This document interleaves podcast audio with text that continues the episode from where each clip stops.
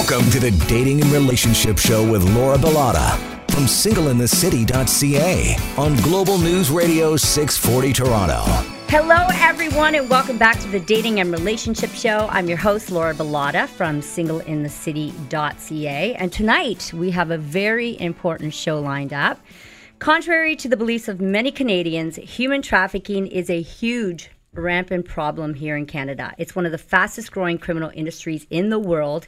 It's happening everywhere. This is a topic that we have already covered, but with the Free Them Walk, which is just around the corner, September 21st to be exact, I'm involved in the walk as well. I thought it was a really good idea to bring it back to light. The Free Them Freedom Walk is an event to gain awareness and end exploitation in Canada. Today I am joined by an incredible woman. Her name is Shae Invidiata. She's a founder of Free Them, a Toronto Toronto based anti trafficking organization, and Rhonelle Bruder, a trafficking survivor, advocate, and founder of the RISE Initiative, a grassroots project dedicated to helping spread awareness on issues vulnerable people face and make a direct impact on youth in crisis. Welcome, you guys, to the show.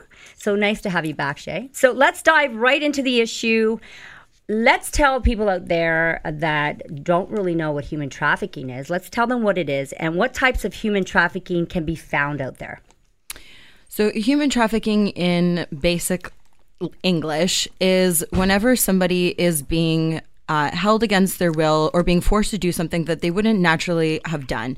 Whether the situation has been um, they've been lured or coerced into doing something, and the person who is holding them in that form of exploitation is benefiting from it. So making money, profit. Uh, it could be forced labor, so for free labor, and it's a problem that we don't think happens here in Canada, yet it happens more than Canadians really realize. Right. And I didn't even realize that it was so rampant, as rampant as it is, until last year when you invited me on the walk and to help promote the walk. And I was like, what is this? I, I didn't even know what happened here in this country. Mm-hmm. Because we're not, I, I would assume that it would happen in like a third world country, but it, it's happening right here in our backyards. Absolutely. Most people think that it's happening in places like India or Thailand.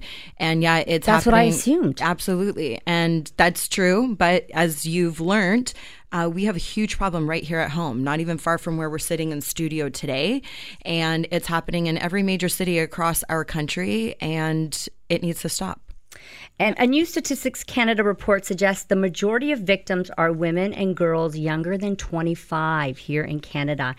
And the people most often charged with the crimes are men between the ages of 18 and 34. Is that correct, Shae? It is, yes. Um, can you tell us about human trafficking in Canada and why it's still so bad in this day and age? in t- today like the the average age of entry into forced prostitution is about 13 14 years old in canada and so that number is actually a lot um, it's less than what Statistic Canada reports. Oftentimes they're looking at the average age of rescue, so that's why that number is higher. And so when you think of a female who's 13, 14 years old, means that they're oftentimes just starting high school, um, still trying to figure out who they are, don't know who they are, and we all have different insecurities and vulnerabilities. And that's exactly what these 18 to 30 somethings prey upon in these younger females. But how are they finding girls 13, 14 years old? Aren't these girls that live at home with parents and like uh, yeah, you know? I would say it's actually um, it's actually very easy to find vulnerable young people, especially with social media.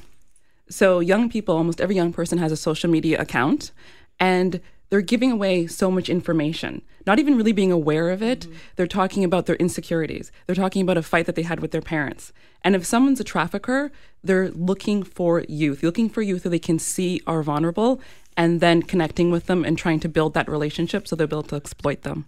So give me an idea of of what typically would happen like on social media. So you're you have an account, someone reaches out to you and what might they say to you? Well, because human trafficking, specifically sex trafficking, is a very relational type of um, crime. So a trafficker will introduce himself to a young person, they'll connect with them, maybe they'll they'll accept their friend request, and they'll start to build a relationship. It could just be simply, oh, "You're pretty, I like you." So it's really that kind of a boyfriend love interest type of relationship that's building. And so the girls send to feel, okay, I like this guy, I trust him. But at 13, how can you like an 18 year old? When I was 13, I was afraid of boys. Kind really? of. Well, a little bit. Well, I chased the boys when I was five, but then at 13, 14, when things could get sexual, I actually pulled back. I was a little afraid. Well, they're not going to start with the sexual. They're not going to start with that. Okay. They'll start with a relationship. They'll find out what the vulnerabilities this young person has. Are they having issues at family with their home? Are there maybe financial issues that they're dealing with? Homelessness? Are they in the foster care system? So they're looking for different things that they can exploit. And once they've created that relationship, they have that bond, that's when they'll start to ask the questions or maybe bring up the topic of working in the sex industry. But they would not start that way. So, how are these perpetrators able to get away with it?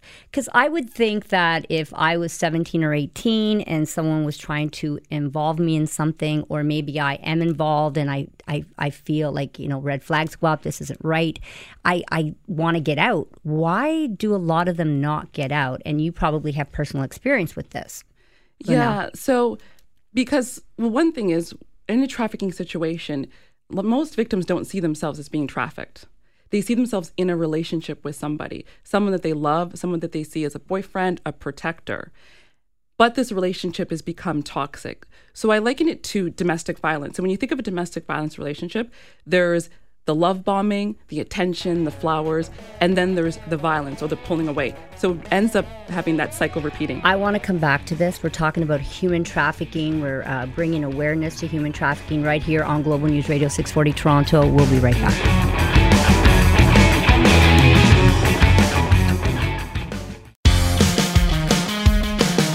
You're listening to the Dating and Relationship Show with Laura Bilotta from singleinthecity.ca on Global News Radio 640 Toronto. It's Sunday night. You're tuned into the Dating and Relationship Show on Global News Radio 640 Toronto. I'm Laura Bilotta from singleinthecity.ca. Today we are joined by Shae Invidiata. She's a founder of Free Them, a Toronto based anti trafficking organization. And Rhonelle Bruder, a trafficking survivor and founder of Rise Initiative, a grassroots project dedicated to helping spread awareness on issues vulnerable people face and make a direct impact on youth in crisis. Before the break, I was asking Rhonelle, how come these perpetrators seem to be getting away with human trafficking and these young girls aren't able to get away? So please continue with the conversation. Yeah, so I was saying it's similar to can be similar to a domestic violence situation where you have that it's almost Stockholm syndrome. So you have a bond with someone where even though there's violence, there's abuse, there's manipulation, there's still some aspect of love. So you're kind of cycling between lots of love and attention to somebody being abusive and pulling away from you. Another part of it is that a lot of victim More funding, $57 million. Oh, wow. Which is incredible Is that us. something that you helped with through Free Them, your organization? It's something that we've been ongoing for years and years. First with the conservative government, and then of course the 57 million has just recently come through the liberal government that spent a good year going across the nation talking to different stakeholders, which Free Them is one of them, and different agencies to get their opinions on bridges, gaps, and barriers of human trafficking happening right here. So I want to know more about Free Them. I want everybody else to know more about Free Them. So tell us a little bit um, about your organization and how people can get involved. So Free Them's a non nonprofit organization that fights human trafficking, uh, of course, here in Canada. And, And you are making some noise, some big noise. we're trying. We're trying. Well, you're doing a good job. Thank you. I see you guys everywhere. So Thank you. Um, and our main focus is around prevention. I've always felt that you can't fight something that you're not aware exists. And back in 2010, when I was looking at the landscape in Canada, there was this gap that people didn't know what human trafficking was. They didn't know that it was happening here, and let alone um, what to do about it. And so that for us has always been our mandate and focus is anything on prevention. So that encompasses awareness, education, legislation, speaking engagements into schools, um, going into community events like the one that we have this coming Saturday at our seventh annual Freedom Walk. Yes, we're so excited. So, this campaign has brought together some of Canada's top personalities to rally the troops and to use their voice uh, for this cause. So, uh, let's talk a little bit about this. Tell us what we can expect from the walk this year. So, the walk has always been a place where we can bring together diverse communities, whether it's cultural backgrounds, age, um, location, wherever you live. And so, people literally from all over Ontario come together. We even have people flying in from LA to attend the walk. And that morning, you're going to, it's very high level. So, you're going to hear from law enforcement, you're going to hear from politicians, you're going to hear from survivors of human trafficking, and it's going to give you different perspectives on the issue. Because even myself, as an advocate, I have my own perspective. And so we want you to be able to walk away from the morning feeling really educated that you have an insight to policing, how human trafficking works from an officer's perspective, then what government is doing in their offices and have that perspective. So by the end of the morning, you're very well informed. It's highly emotional. Um, and we also invite the kids to come. Again, the average age of entry is 13. So we're walking for our young ones. And so um, we have a kid zone that happens that morning. So while maybe the more sensitive topic is happening in the main ceremony, uh, the kids are learning in a child appropriate way why they're there that morning. So bring the strollers, bring the wagons, and bring your kids and the whole troops to come. We are bringing awareness to human trafficking on Global News Radio 640 Toronto, the dating and relationship show. When we come back, we're going to listen to Rhonelle and she's going to talk about her experience as a human trafficking survivor. We'll be right back.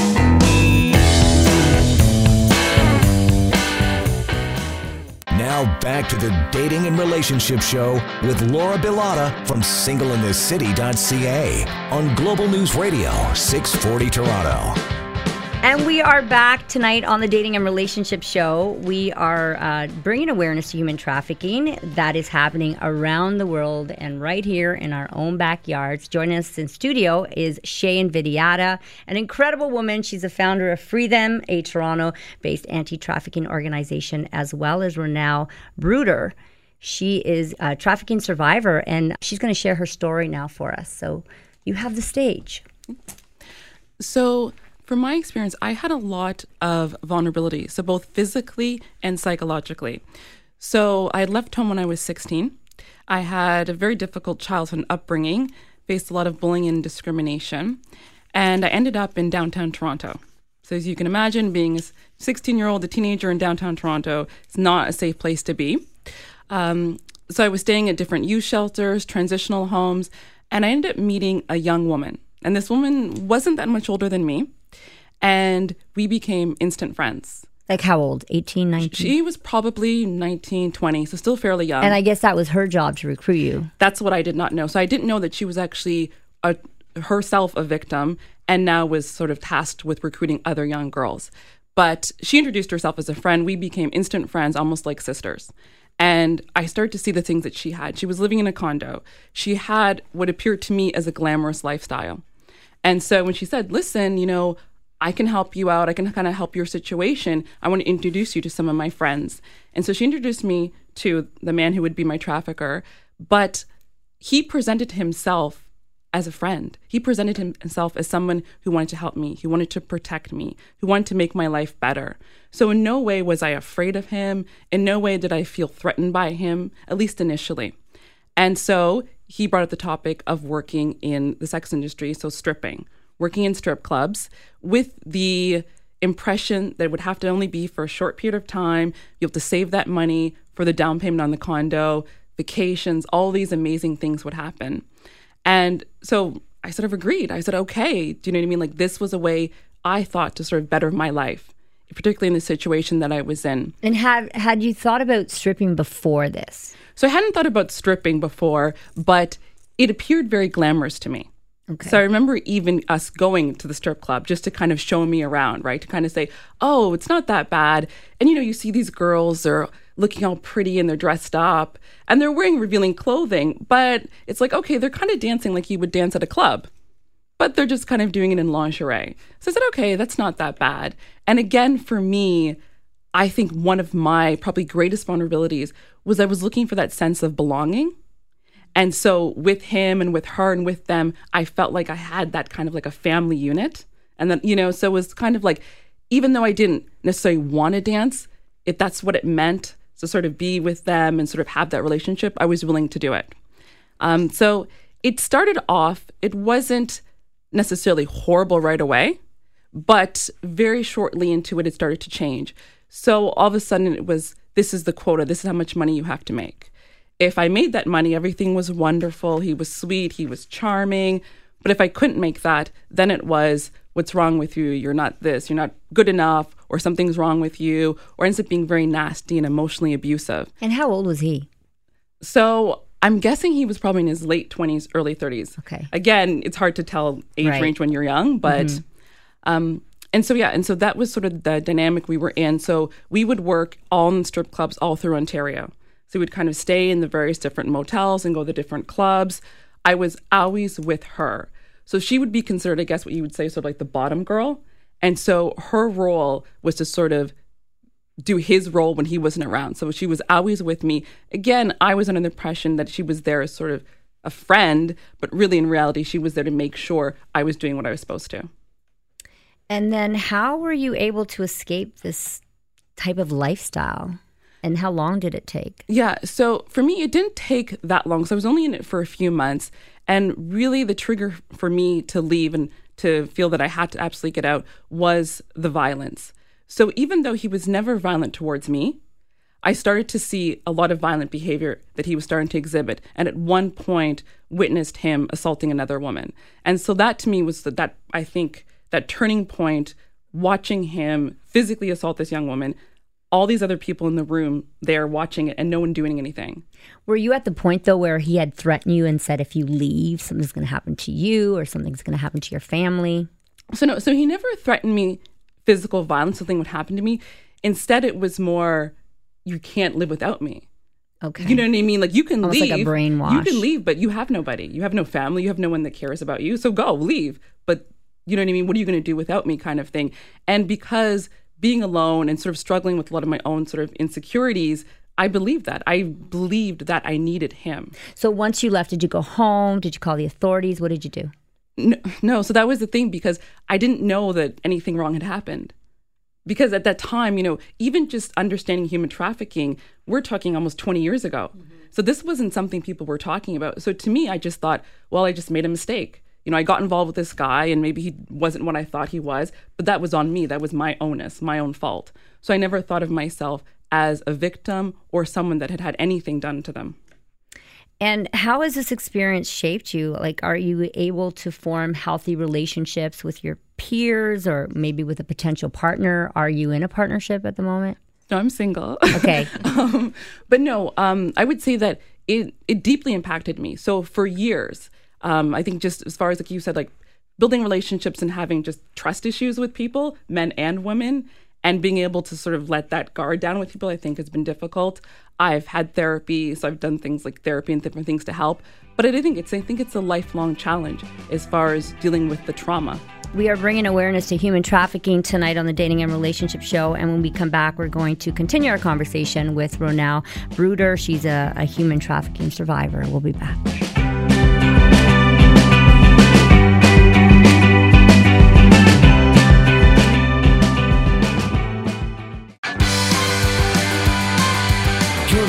The Dating and Relationship Show with Laura Bilotta from singleinthecity.ca on Global News Radio 640 Toronto. Tonight on the Dating and Relationship Show, very special show, we're bringing awareness to human trafficking. The Freedom Walk is happening September 21st. Stay with us. We're going to let you know how you can sign up for that. We're talking to Rhonelle Bruder. She's a human trafficking survivor. Thank you so much for sharing your story today. As well as Shae Invidiata. She's a founder of Free Them, which is a Toronto based anti trafficking organization. Now, Rhonelle also uh, is part of an organization called Rise Initiative. So uh, let us know a little bit more about that. What is that all about? Yeah, so 2018, I launched the Rise Initiative, and with the goal that I wanted to find a way to support vulnerable young people. And so I had the opportunity to go into organizations and nonprofits where young people who have experienced homelessness, human trafficking survivors, addiction issues, and facilitate workshops with them. So focusing on things, building resiliency, health and wellness, but really wanting to build that self worth and that self confidence in young people, because that's something that I struggled with when I was a teenager, even when I was a young adult. And there are a lot of people still struggling with that. So good on you. Um, I want to know, like, what do you want people to know about trafficking that they might not know? Yeah, so I think one thing I think is important is for people to un- really understand what it looks like.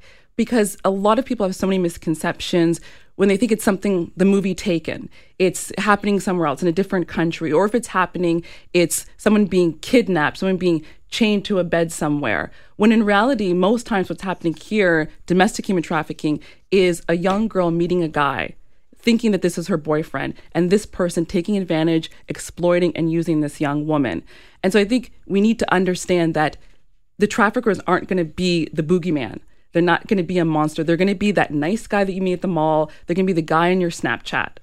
And so this is why it's really important for young girls and young boys to understand what a healthy relationship looks like. I think for myself, if that was something that I would have known when I was younger, sort of these red flags and these signs to be aware of when you meet somebody, if within 24 hours they're telling you that they love you, if they're showering you with gifts, that's not healthy. No, that's not that's healthy. not. We we as an adults know that, but a lot of young people don't. Especially as a teenager, you're going through all these emotions, insecurities, body issues. And so I think it's really important for young people to understand that, understand how to create boundaries and what happens if somebody violates those boundaries. What do you do? And also understanding consent. So let's talk about how we can use uh, our voice to bring change to those who are currently suffering. So I want to bring attention to Cyntoia Brown. Mm-hmm. Uh, for those of you who haven't heard, Cyntoia murdered someone who was trafficking her when she was only 16 years old and was then sentenced to life in prison. After spending 15 years in prison, she was released on August 7th this year. So yay. Fantastic. I know, it's right? Incredible. Hey. Yeah. So after celebrities such as Kim Kardashian, Amy Schumer, Rihanna, just to name a few, they brought awareness to this case. She finally has been given her freedom. So Cyntoia was a victim of sex trafficking and lost over half of her life in prison because of this. But it, it almost seems like it made her a better person. She got a couple of degrees when when she was in jail, and uh, now she's a big advocate. How can we use our voices to make change and to bring change to victims that have suffered and are currently suffering? Who wants to answer this? Okay. Shae? Um, I think this is a perfect example of what happens when we all do something. We think even, you know, well, if I tweet this, what's my tweet going to do? Or if I use this hashtag or if I make this post, is it really going to make a difference? Even doing our freedom campaign, you know, like, will it make a difference if I come and I participate? And this is a prime example of what happens when we all just decide to do something because together that makes a great impact. And literally, this woman's entire life has now changed and has has a freedom pivot literally in it because many people around the globe took a stand for justice, used their voices and their platform, got the ears of the media, got the ears of politicians, and saying that this is wrong and unjust, and we need to do something about it. Rhonelle, I know you want to say something. Yeah, go. Yes, no. Go. Um, so this case, this Cyntoia Brown case, is very, very personal to me. So I had been following the case for years, and when the issue of her clemency came up last December, I actually wrote um, an op-ed about it, and it was titled "I Knew Cyntoia Brown." And in it, I talked about not only my own experiences, but that I knew so many young women like Cyntoia Brown when I was in my trafficking situation. Women who were vulnerable and who were exploited and used. And so Cyntoia Brown ended up murdering the man, the 42 year old man that had paid for sex for her. And a lot of the argument was, well, she murdered him. But then she took his wallet, right? I think, but what a lot of people I think miss was the point that this was a young woman who had gone through so much physical and psychological trauma mm-hmm. that at that moment, when she felt threatened by that man, she did what anyone would do to survive. And she should have never been charged as an adult. She should have never had a 30 plus year sentence that she did. But I think to Shae's point, it was the rallying of the people coming together, tweeting, talking about it that really made that change. And that's, I think, why she's free today. And further, she should have never have been in that position, period. Mm-hmm. That option to have this situation unfold the way that it did should never have even been there to begin with. Incredible. Rhonelle, you're just as incredible of a woman as Shae here. okay, so let's talk about how we can help put an end to human trafficking. So, what are the steps to eradicating trafficking? Who wants to go? Um, so For one, now. so one piece I think is what we're doing today, and what Shae does with Free Them is awareness and education. So I think to your point, you always say you can't fight something that you don't know. So just getting the message out there, talking about human trafficking.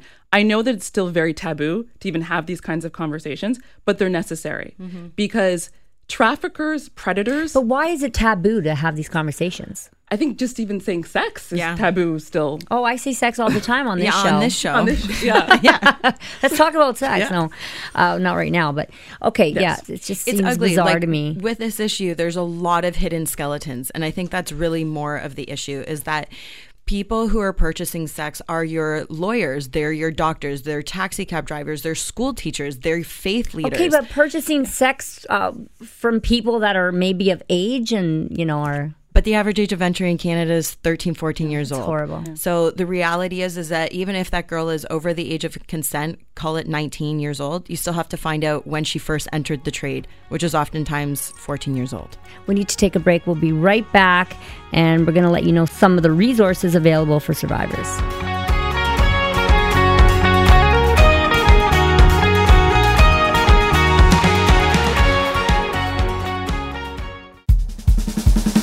Now back to the Dating and Relationship Show with Laura Bilotta from singleinthecity.ca on Global News Radio 640 Toronto. Tonight on the Dating and Relationship Show, we're bringing awareness to human trafficking. In studio, we have Shae Invidiata, founder of Free Them, a Toronto based anti trafficking organization, and Rhonelle uh, Ruder. She just told us her story. Thank you so much for that. She also is the founder of Rise Initiative, uh, which she just explained. And so I want to talk about eradicating human trafficking and uh, or continue with that conversation. So for those who suspect a friend or loved one is being trafficked, what are the signs to look for, Rhonelle? So, one thing I would say is if you start to see changes, so particularly within a young person, if you start to see they're wearing really nice clothing, expensive clothing, expensive bags, they have their hair and their nails done. So, you're starting to see a lifestyle that is not typical for someone that age. That could be a sugar daddy too, no? But Well, I guess not at 13. not at 13. Yeah. No, not at Yes. 13, right? But also, a sugar daddy situation can end up becoming a trafficking situation. Okay. For young, yeah. Um, so things like that. Maybe they'll you'll also have lingerie in their bag. So they're carrying lingerie and sexy clothing. They might be a young person might be tired because they've been up all night working and they're not sleeping. So even parents might notice changes in their behavior. You might notice that they're losing weight. So their health is going to be impacted by this too as well. grades dropping, dropping out of school, skipping classes, constantly lying, um, referring to their boyfriend who um, is, you can see that the behavior of that man on this young female is causing them to have erratic behavior. So, possibly mood swings, um, shortness of patience and temper.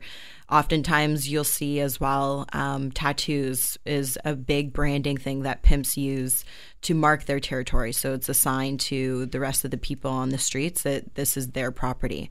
Um, where she'll say that she's gotten her boyfriend's name tattooed on her wrist, on her neck, on an ankle. It's somewhere that's visible um, to people to be able to see that. But the thing I don't understand is a 13 year old that runs away from home. Mm. Where are your parents? Like, don't they call the cops? I'd be calling the cops. Oftentimes, I'd be like taking them by the ear and dragging them home.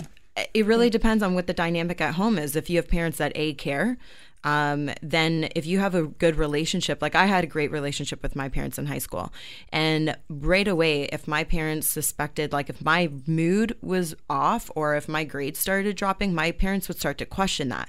But if I'm involved in doing something that I wouldn't want my parents knowing, I'm lying, and now I get defensive, and I start my communication starts to turn. And again, at 14 years old, it's oftentimes when parents go, this must be where she's entering the teenager years and hates me till she's 21 and this is the biggest thing i always talk to parents about is that you have to be able to communicate with your kids so that they are not um, that they're not afraid to come and speak to you but that you are knowing um, as well you're creating an environment where if this behavior is happening you start to be more sensitive and not help push your child away further.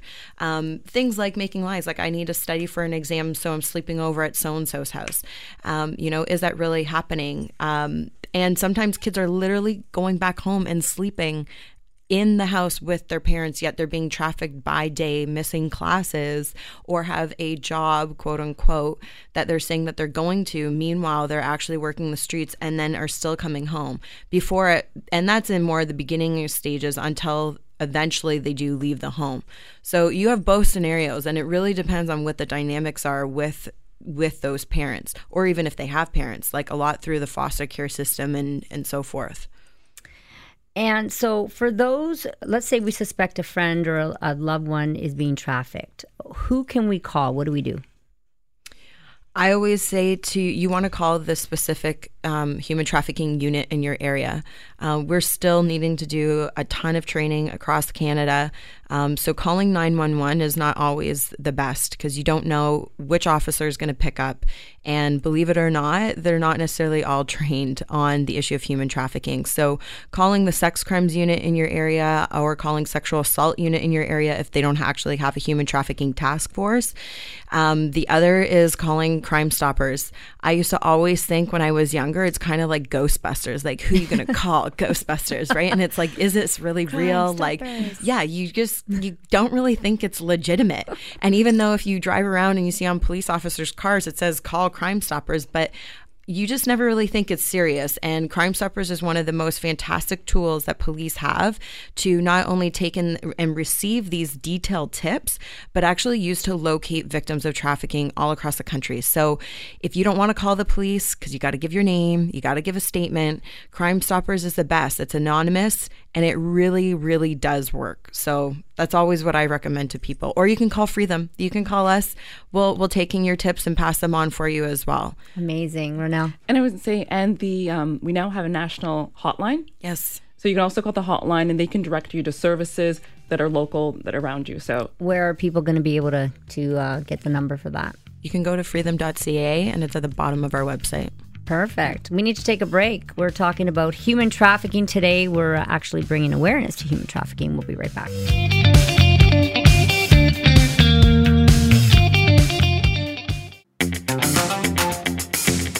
You're listening to the Dating and Relationship Show with Laura Bilotta from singleinthecity.ca on Global News Radio 640 Toronto. Tonight on the Dating and Relationship Show, we're bringing awareness to human trafficking. We have Shae Invidiata in studio. She's the founder of Free Them, a Toronto based anti trafficking organization, and Rhonelle Bruder. She's a trafficking survivor. Thank you uh, guys for being here tonight.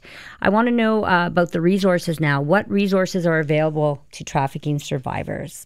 Rhonelle. Yes. So, one amazing resource is Aurora's House. And actually, all the funds from the Free Them Walk will be going to Aurora's House. Aurora's House is the only safe home that takes women who are pregnant and women with children. This is really important. So, for human trafficking survivors, housing is one of the most important issues that they face. So, finding a safe place where you can stay, where you can start that process of your rehabilitation and reclaiming your life and particularly with survivors that have young children or are pregnant. How long will they house somebody? It's um, minimum a year that they can take them in, and usually they like to have them graduate by then. So you go through like learning new life skills, an entire year. Yeah, That's awesome. Yeah, and there's six beds there, so of course they can take in um, a few girls at a time.